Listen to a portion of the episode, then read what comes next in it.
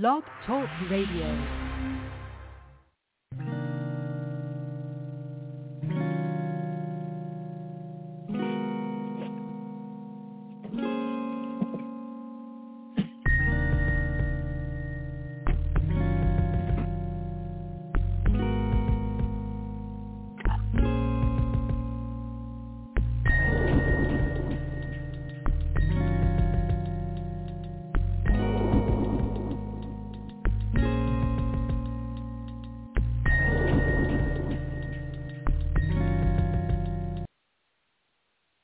Heavenly Father, we do give you thanks for the opportunity to meet with your saints as we study your word. And therefore, because your Holy Spirit is the author of the scriptures, we ask that your spirit will illuminate our minds so that we might behold wonderful things out of the book of thy law. We do ask this in the name of Jesus, our Savior. Amen. Welcome to another episode of A Sound Heart Radio, and tonight I'm going to give a brief introduction to Paul's doctrine of justification, and it is a massive study found in his letter to the Romans. I'm going to begin, so I'm going to be reading from Romans chapter 3, verses 21 through 31. Romans chapter 3, verses 21 through 31, quote, "But now the righteousness of God without the law is manifested, being witnessed by the law and the prophets," that is the Old Testament, "even the righteousness of God which is by faith of Jesus Christ unto all and upon all them that believe. For there is no difference, for all have sinned and come short of the glory of God, being justified freely by his grace through the redemption that is in Christ Jesus, whom God hath set forth to be a propitiation," that is, a mercy seat, "through faith in his blood, to declare his righteousness for the remission of sins that are past, through the forbearance of God. To declare, I say, at this time, his righteousness, that he might be just and the justifier of him which believeth in Jesus. Was the boasting then? It is excluded. By what law? Of works? Nay, but by the law of faith." The law of, notice the language that Paul uses. Notice his brevity. Notice his cogent argument with regard to justification. He is being led by the Spirit of God. He is being born alone by the Spirit of God. Paul has had an excellent philosophical and legal education. So this man is highly astute, and he has a very incredible mind. And so I love the way he lays out his argument, his explication is faultless. Verse 28, "Therefore we conclude that a man is justified by faith without the deeds of the law. Is he the God of the Jews only? Is he not also of the Gentiles? Yes, of the Gentiles also, or of the nations, or the ethnies. According to the scripture, there are three groups: Jews, Gentiles, or the ethnies, and the church of God. Only three groups: Jews, Gentiles, and church, the church of God, according to the scriptures." Verse 30, "Seeing it is one God one God, one in essence. And here the word one means compound unity. As when Jesus said, I am my follower of one, he uses a word that means a compound unity. The same thing, we find the same thing in Deuteronomy 6:4, Hear, O Israel, the Lord our God, the Lord is one, Echad. Seeing it is one God, which shall justify the circumcision by faith, that is the Jews, and the uncircumcision through faith. Do we then make void the law through faith? God forbid, yes. Or yea, we establish the law. So, in chapter 3, verses 21 through 31, Paul defines justification. He defines, or he lays out what it means for us. So Paul is speaking about this righteousness which God's holiness requires, and that is apart from the law. It is by grace.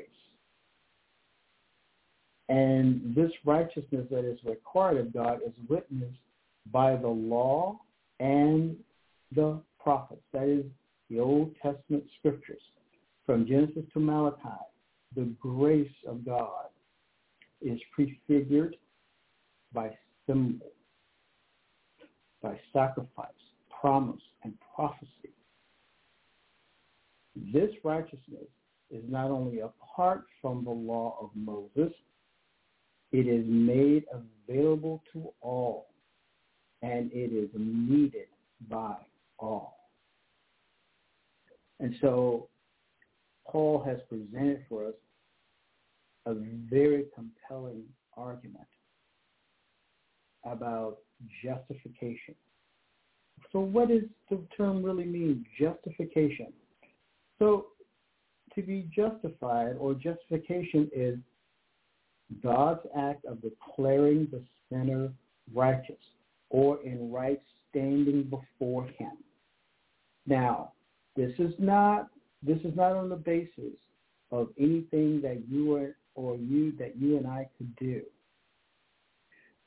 This is all God can do. This, or God can declare the sinner righteous upon the basis or of the finished work of Christ, upon the blood of Christ. So justification is God's act of declaring the sinner righteous, so that divine righteousness, God's own righteousness, is judicially reckoned to his account. And Paul notes, and we need to note, that this divine action is on the basis of grace. Notice the terminology that Paul uses in verses 21 through 31. Notice the heavy doctrinal terminology that he uses. Right, verse 21, righteousness. And in verse 22, he uses the term the righteousness of God. Verse 22, he also uses the term faith. In the Greek New Testament, the word faith is a noun of action. It is a noun of action. Pistis is a noun of action. And then he also talks about believe.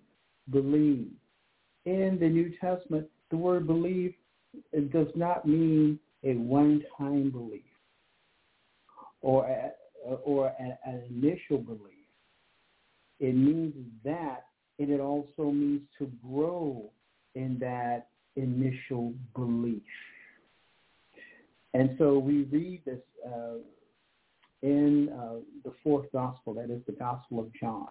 So the word believe is very important. Upon all them that believe, for there is no difference. Believe on the Lord Jesus Christ, and thou shalt be saved. Believe in Christ. Believe what? Believe in his finished work.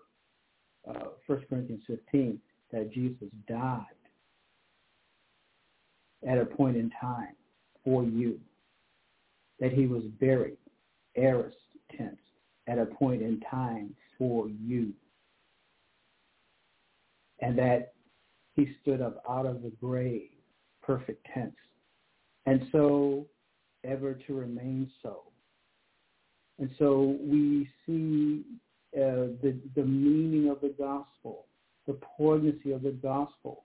We see the hope that is in the gospel. It is God's good news.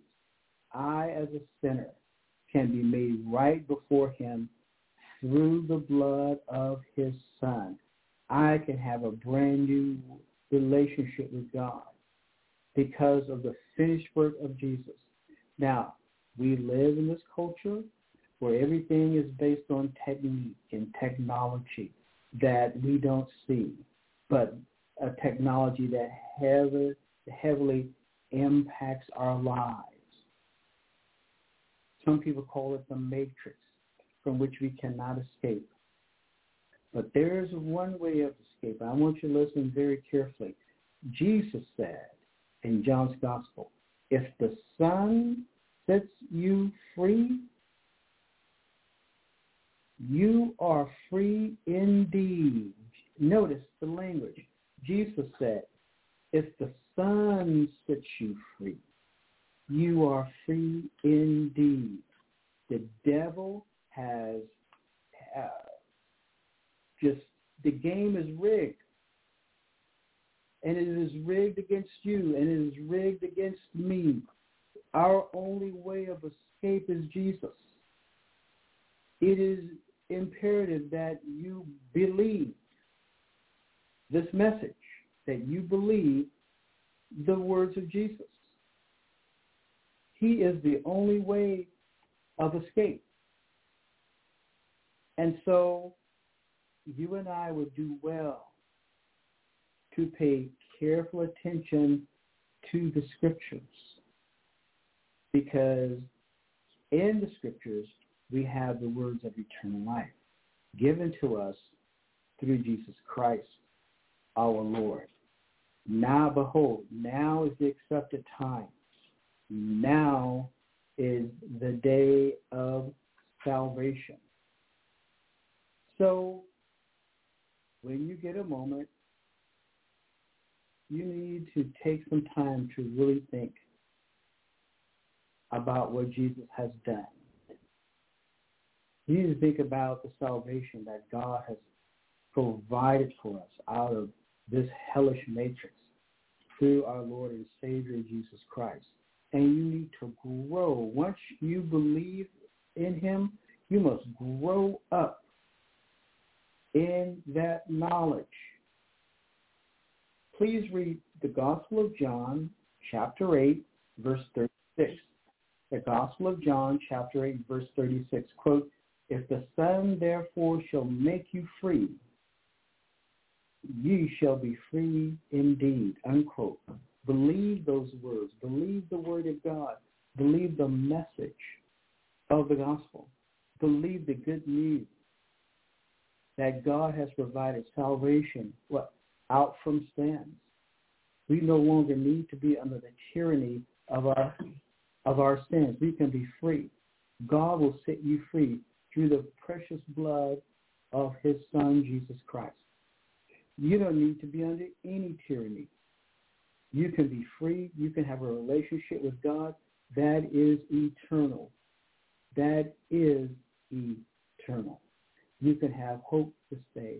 Just get on your knees right now and receive Jesus Christ as your Savior. Believe. He says, 1 Corinthians 15, believe the gospel, and you will be saved. That is, rescued out from sins, and you will be given a wonderful life with a wonderful destiny, a wonderful future. Good evening. My name is Josiah Rich, and God bless you.